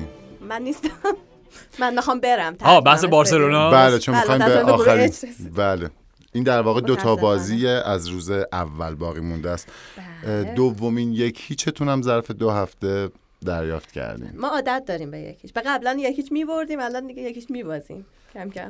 اوکی. به جای خوبی میرسیم. خب شما بگین برامون. والا که چی بگم؟ من من واقعا اون روز داشتم فکر می‌کردم که تو اپیزودهای قبل با پویان بودین داشتین در مورد بارسا حرف می‌زدین و فکر کنم نمی‌دونم فکر کنم خودت گفتی نمی‌دونم یا پویان گفت، حال هر کدومتون okay. گفتین در صورت یکیتون گفتش که من دیگه به چاوی ایمان ندارم، احساس می‌کنم توانش ته کشیده مم. مم. و واقعیتش من دارم به همین فکر می‌کنم، هر چند که پیک دیروز در مصاحبه‌ای که با مارکا دیلی داشتش میگفت بهش ایمان داشته باشین، ما بهش ایمان داریم، میشناسه اون همه چی، اون از بچگی اینجا بوده. نه اون دنبال پست خودشه، پست ریاست خودشه پیکه. آره از اون موقعی هم که رفتم با تجابی حرف نزدم، نمیدونم چرا کلا، یعنی حرف یعنی مثلا یه دونه واتساپ هم برام نفرستادن، چرا حرف نزدم نمیدونم حالا چرا شد دیگه نمیدونم، ولی میگفت ایمان داشته، میخوام قبول کنم به حرف پیکه رو بگم ایمان دارم بشه واقعا، ولی نمیدونم. اوکی. و از اونم لوبو کاراسکو لوبو کاراسکو میگفتش که دیانگ نباشه نمیشه، واقعا راست میگفت. اوکی.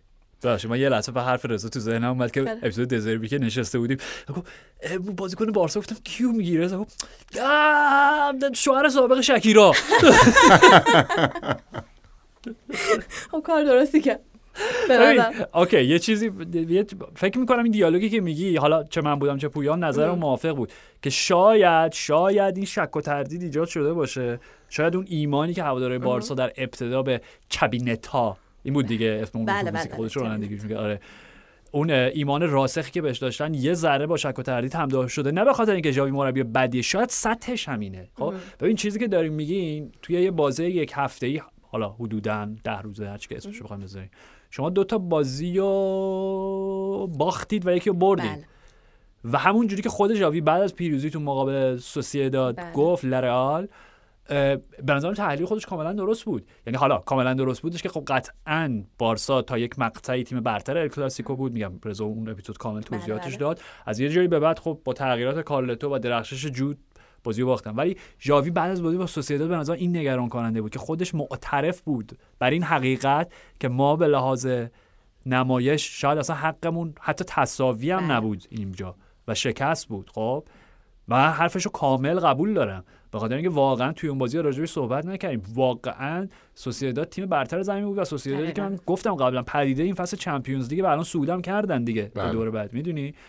و این بازی هم من فقط میخوام یه چیزی راجع به اوکی ممکنه که در یک مقطع افتی باشه بارسا، ممکنه هنوز زخم‌های ال کلاسیکو ترمیم پیدا نکرده باشه، هنوز به لحاظ روحی اون ضربه رو نتونستن هضم بکنن، بازی که باید می‌بردن حالا به باور خودشون و باختن، هر چیزی مقطع سنگین فصل، هر چی می‌خوای. نکته‌ای که من خیلی داره نگران میکنه فرم رابرت لواندوفسکیه. ببین حالا من یه شوخی باهاش کردم ولی واقعاً توی این بازی فقط فقط داشت زمین می‌خورد.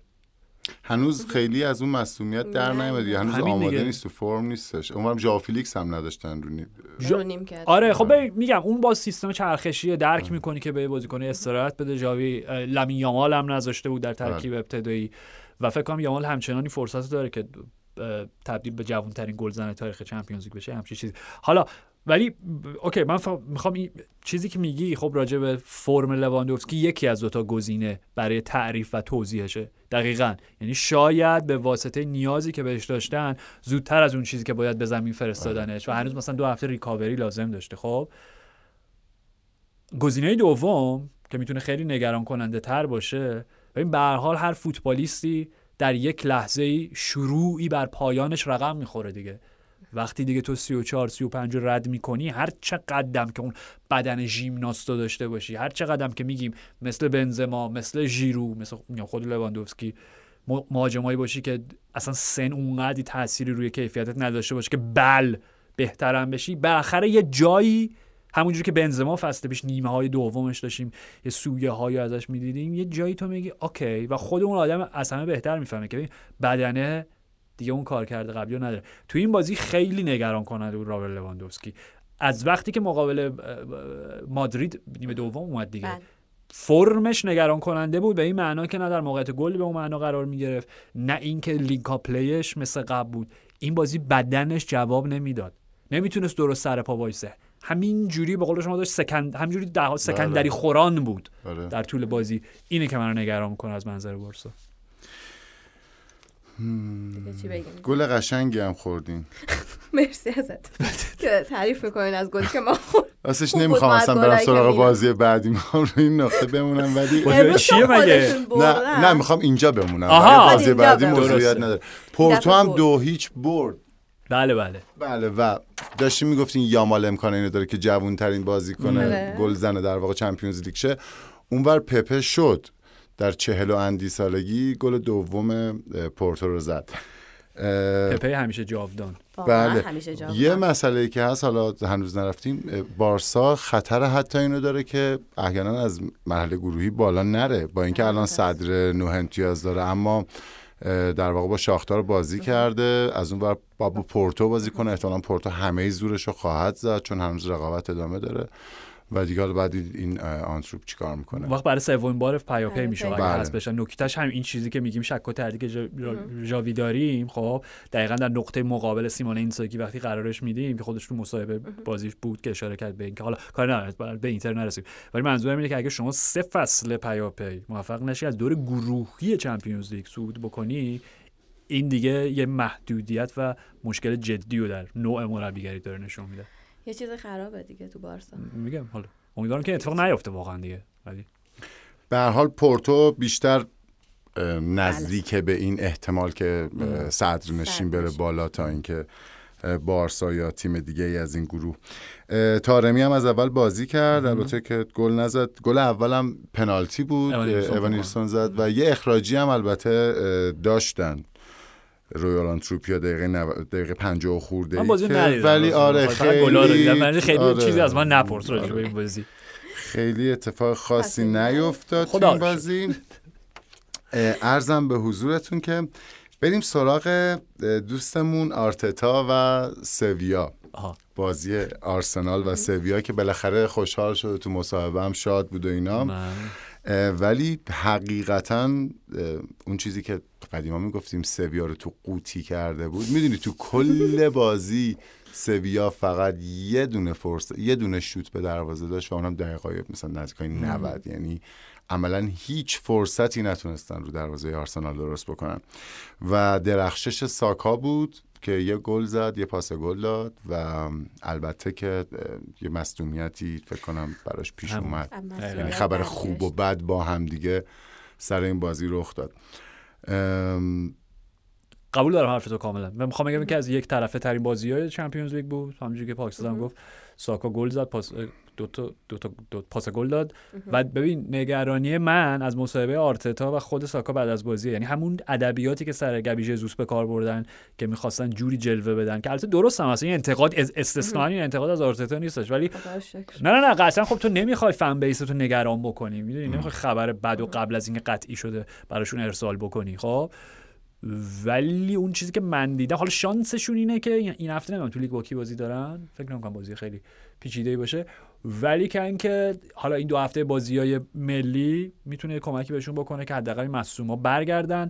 نکته‌ای که این بازی داشت غیر از درخشش ساکا، به نظر من نقشی بود که لیاندرو تروسارد داشت بازی می‌کرد و به ما راجع به این از فصل پیش صحبت کردیم که آقا اگر که شما جزوس رو از دست دادید که مدام دارن حرف از انگار سهمیه دارن، کپون معصومیت گبی جزوس دارن، اوکی ادی انکتیا راجبش حرف زدیم که کاملا متفاوته، کای هاورتس رو خب گویا آرتتا لزومی نمیبینه که ازش تو اون پست بازی بگیره، همچنان اعتقاد داره که هافبک درجه یکیه، و تروسار، یعنی تروساری که کیفیت بازی به عنوان اینورتد وینگر و واید فوروارد رو داره و به عنوان فالس ناین، یعنی توی برایتون ما خب فالس ناین نیشم دیدیم دیگه، یعنی که دلایلی که به نظر من اونها اینقدر علاقه‌مند بودن و اگر یادمون باشه بین تروسار و میخائیل مودریک، یعنی گزینه اولشون میخائیل مودریک بود، شانس آوردن مودریک رو نگرفتن. حالا نمیدونم شاید مودریک اگه آرسنال میومد، نمیدونم شاید اصلا تا الان بیست گل زده بود، هرچی به هر حال، ولی تروسار نمایشه قابل قبولی داشته و میگم شاید واقعا گزینه بهتری باشه از اینکه انکتیار توی حداقل بازی بزرگ چمپیونز، حالا این بازی که به قول پاکستان خیلی یه طرفه بود،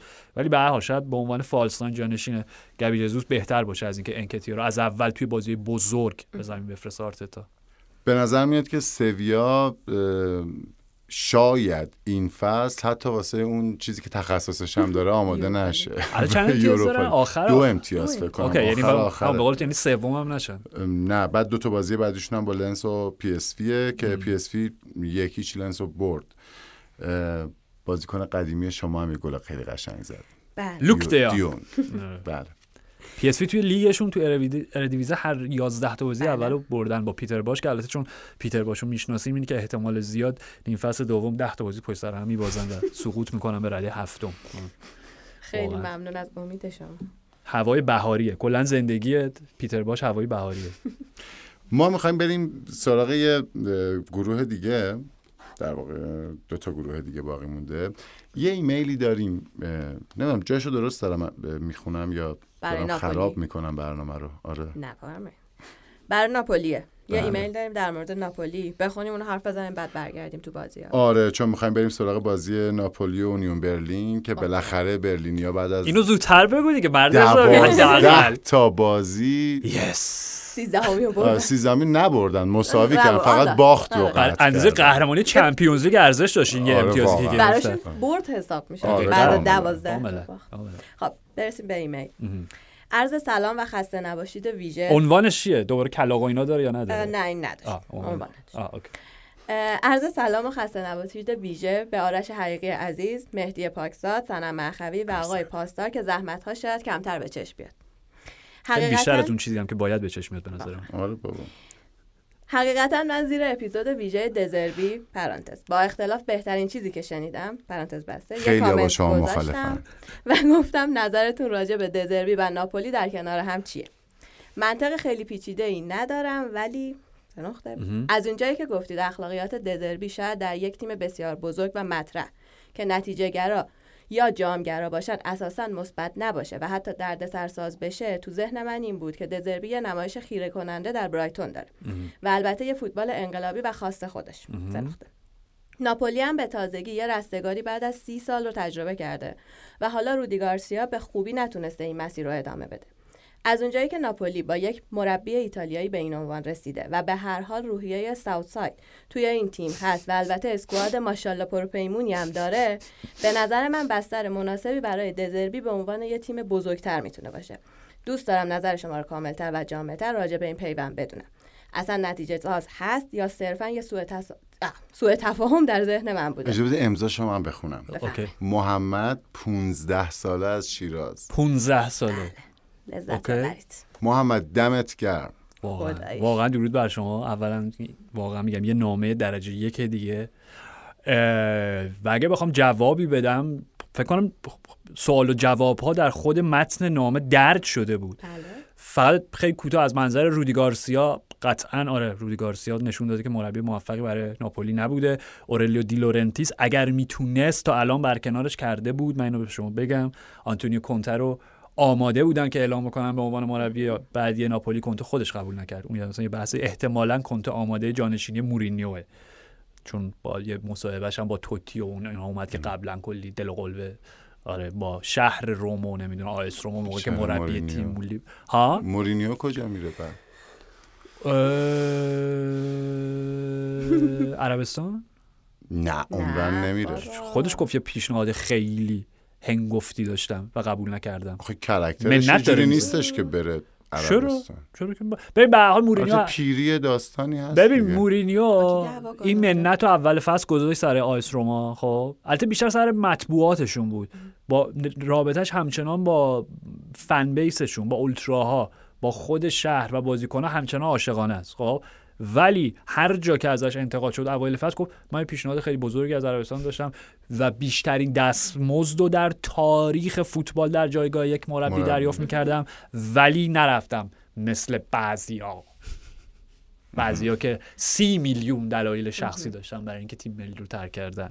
خب اشاره هم نداری به نه اصلا اسم نمیبرم روبرتو چی، ولی که اینکه چی داشتم گفت به کنته داشتیم در مورد جایگزین. اوکی اوکی ببین دی لورنتیس اگه جانشین برنز اگه جانشین مناسبی پیدا بکنه همین الان تو همین فیفا دی که اصلا میدونیم سکینگ سیزن اسمش، یعنی قشنگ فصلیه که مربی‌ها رو اخراج میکنن، خب کاملا من مطمئنم که رودی گارسیا رو اخراج میکنه ولی الان گزینه مناسب نداره. راجع به روبرتو تزربی هم اون روحیه ساوت سایدی که دوستمون نوشتن، تزربی نمیدونم متولد کجا، فکر نمی‌کنم جنوبی باشه، لهجه‌ش اینا جنوبی نیست. ناپولی رو نوشته.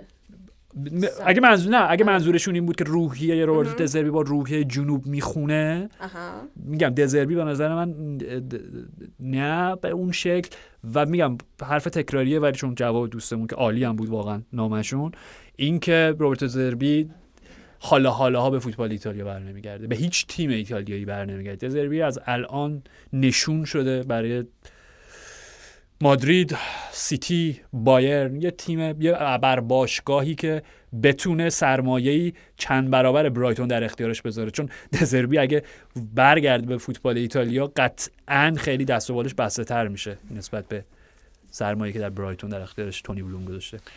بونوچی همین بازی فیکس بازی کرد بالاخره، مثل اینکه جلسه‌شون مسمر ثمر بوده. راست میگی آره آره, آره. اولین امتیازشون هم گرفتن در واقع، اولین امتیاز تاریخ اونو برلین. البته حقیقت هم همونطوری که قبلا خودتون شماره صحبت کردیم برای طرفدارا موضوعیت آره نداره آره. نتیجه این حضور خودش یه چیز تاریخیه که حالا ادامه راه همین فکرم خاطراتش کافی باشه تا اینکه پیروزی رفتن به بعد. ما راجع به چیز حرف زدیم دیگه، گفتیم اپیزود قبلی چند تا بازیه که یه تیمی تو خونه چهار یک ببازه و هوادارش تشویقش بکنن. اونیون هم همینه، یعنی بعد از اون دوازدهم بازی که میگه پشت سرم باختن بازم هوادارا پشت سر اورس فیشرن، خب یه دلیلی داره دیگه. تو بازی اونورم رئال سه هیچ برد، رئال هم از این گروه رفت بالا در واقع، قطعی شد صعودش. این بازی زلم استراحت داده بودن به بلینگام و دیاز از اول فیکس بازی کرد، خوبم بازی کرد و گل اولم زد. البته میدونی که یک تیری بود به قلب من هر بار که این بازیکن یه فصل خیلی خوب نبود، فصل پیش خیلی جا افتاد تو میلان و بلافاصله رفت مثل همه خوبانه دیگه.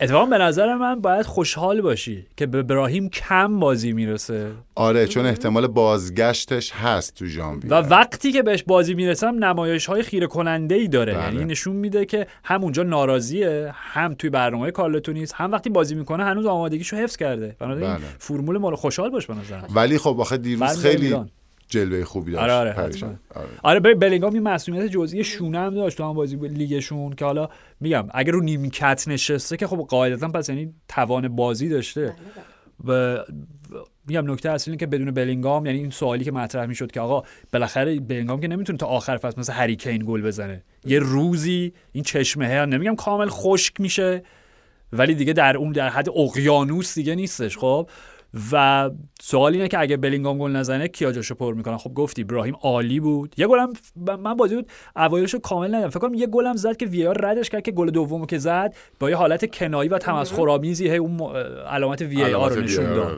خب و نکته مهم اینه که وینی و رودریگو کنار هم تو خط حمله بازی کردن، گل زدن، پاس گل دادن به هم دیگه اگه درست یادم باشه و گلای خوبی هم زدن. آره آره یعنی این نقنقی که میکردن جفتشون من نمیتونم جوازی کنم وینگریم وینگریم. خب گوش بده به حرف کارلتو بچه جون، سه برابر سنت داره. اوکی، گوش بده به حرف کارلتو، میتونین بازی بکنین اونجا. این هم یه مسئله مثبتی بود. نکته نگران کننده ولی برای مادرید اینه که میگم هر این فیفا دی میاد، من منو تاکید میکنم که برای تیمایی که مصدوم دارن، کپا زنگ تو گرم کردن اول بازی مصدوم شد. بازی مصدوم شد.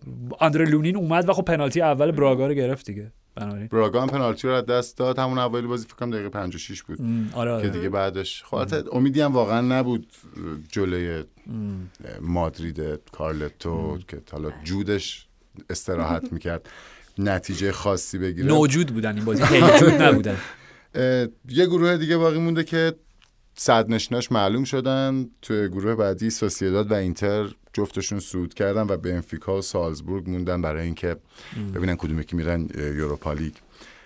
سوسییداد سه یک بنفیکا رو برد و از اون ورم اینتر دوباره با گلزنی لاوتارو دوباره با گلزنی لاوتارو دوباره ضربه‌ای که لاوتارو به تیر زد، تیمی که تغییر داده بود سیمون اینساگی. و به نکتهش اینه الان اگه اشتباه نکنم ببین اینتر دو هفته باقی مونده به پایان دوره گروهی و صعودش قطعی شد. خب خود سیمون اینساگی بعد از بازی توی مصاحبهش اینو گفت، یعنی نه اینکه بخواد از خودش تعریف بکنه ولی اشارهش به این بودش که مسیر پیشرفتی که اینتر در اون بلوغ بازگشتشون به سطح اول فوتبال اروپا بعد از اینکه سگانه رو با ژوزه گرفتن و یک دوران حالا خاکسترنشینی داشتن در اون مقطع، در اون در واقع جایگاه اروپایی و دوباره بعد از چندین و چند فصل برگشتن به چمپیونز لیگ، منتها پشت سر هم چه با لوچانو اسپالتی چه با آنتونیو کونته حذف شدن از دوره گروه، گروهی و حالا سیمون اینزاگی فکر کنم سومین فصل پیاپی که تیمش صعود میکنه از دوره گروهی و برای اولین بار خود راحت. آره آره نه خودش گفت مصاحبه، من یاد با دو سه تا بازیکن قدیمی اینتر هم داشت حرف می‌زد، چرا الان یادم نیست کیا بودن.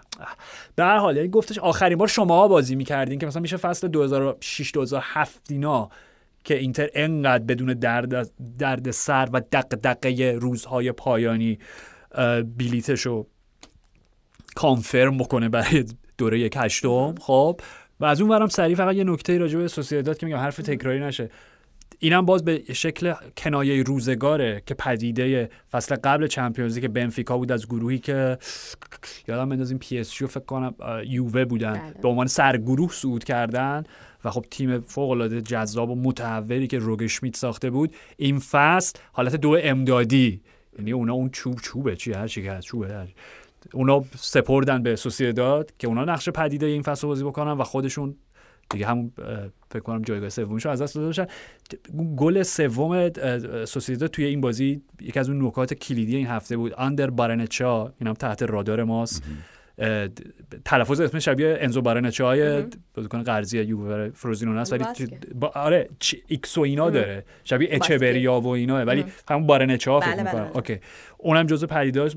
میکل اویارزابال داره در بهترین فرم خودشون پست فالس ناین توریه رو بازی میکنه. تاککوبو که دیگه جدید نیست، خبر دیروزه. و برایس مندس که موفق نشد در چهارمین بازی پیاپی چمپیونز لیگ گلزنی بکنه و پنالتی که از دست داد، ولی میخوام بگم که برایس مندس واقعا جز اون بازیکنایی که تحت رادار ما که هیچی. تمام باشگاه‌های بزرگ اروپایی به نظرم باید به شدت تمرکزشون رو ببرن سمتش، به خاطر اینکه از وقتی که اومده سوسییداد از دنی بوی از کجا اومد برایس مندس سوسییداد؟ بازیکن آکادمی سلتا بود. آکادمی از آکادمی سلتا سلتا اسلتا ویگو اسلتا ویگو دقیقاً. از وقتی که اومده همینجوری داره بهتر و بهتر میشه. واقعا داره تبدیل به هافبک جنگنده یا گلز یا هافبک تمام عیار یا هافبک کامل. برای دومین بار تو تاریخ سوسییداد از مرحله گروهی رفتن بالا. جدا؟ بله. اوکی. این گروه هم به هر حال سالزبورگ و بنفیکا برای سومی باید بجنگن ولی خب فعلا وضع سالزبورگ بهتر از بنفیکا چون بنفیکا هیچ امتیازی نداشته. خیلی عالی، ما تموم کردیم بالاخره این تعداد زیاد برنامه های این بازی ها رو. خیلی ممنون آرش، مرسی سنم جان. فقط جهت یادآوری دوباره ذکر میکنم که ما وارد تعطیلات فیفا هالیدی میشیم، فکر کنم یه دو هفته در خدمتتون نیستیم و با شروع بازی های لیگ حالا یا قبلش برای پریویو یا بعدش برای ریویو خدمتتون میرسیم. صندوق پستیمون هم همچنان فعال آل ماشاءالله. میگین آدرس اف سی سیصد و شصت پادکست ات جیمیل دات کام و این هم از صندوق پستیمون. نکته دیگه مونده؟ خیر. امیدوارم آخر هفته خیلی خوبی داشته باشین. من که دیگه همینطور که متوجه دیگه نمیتونم صحبت بکنم. بله. فرشاد جون مرسی، مرسی آرش جان، مرسی سنم و ممنون از شما که شنونده پادکست اف سی سیصد و شصت هستین. آخر هفته خوبی داشته باشین.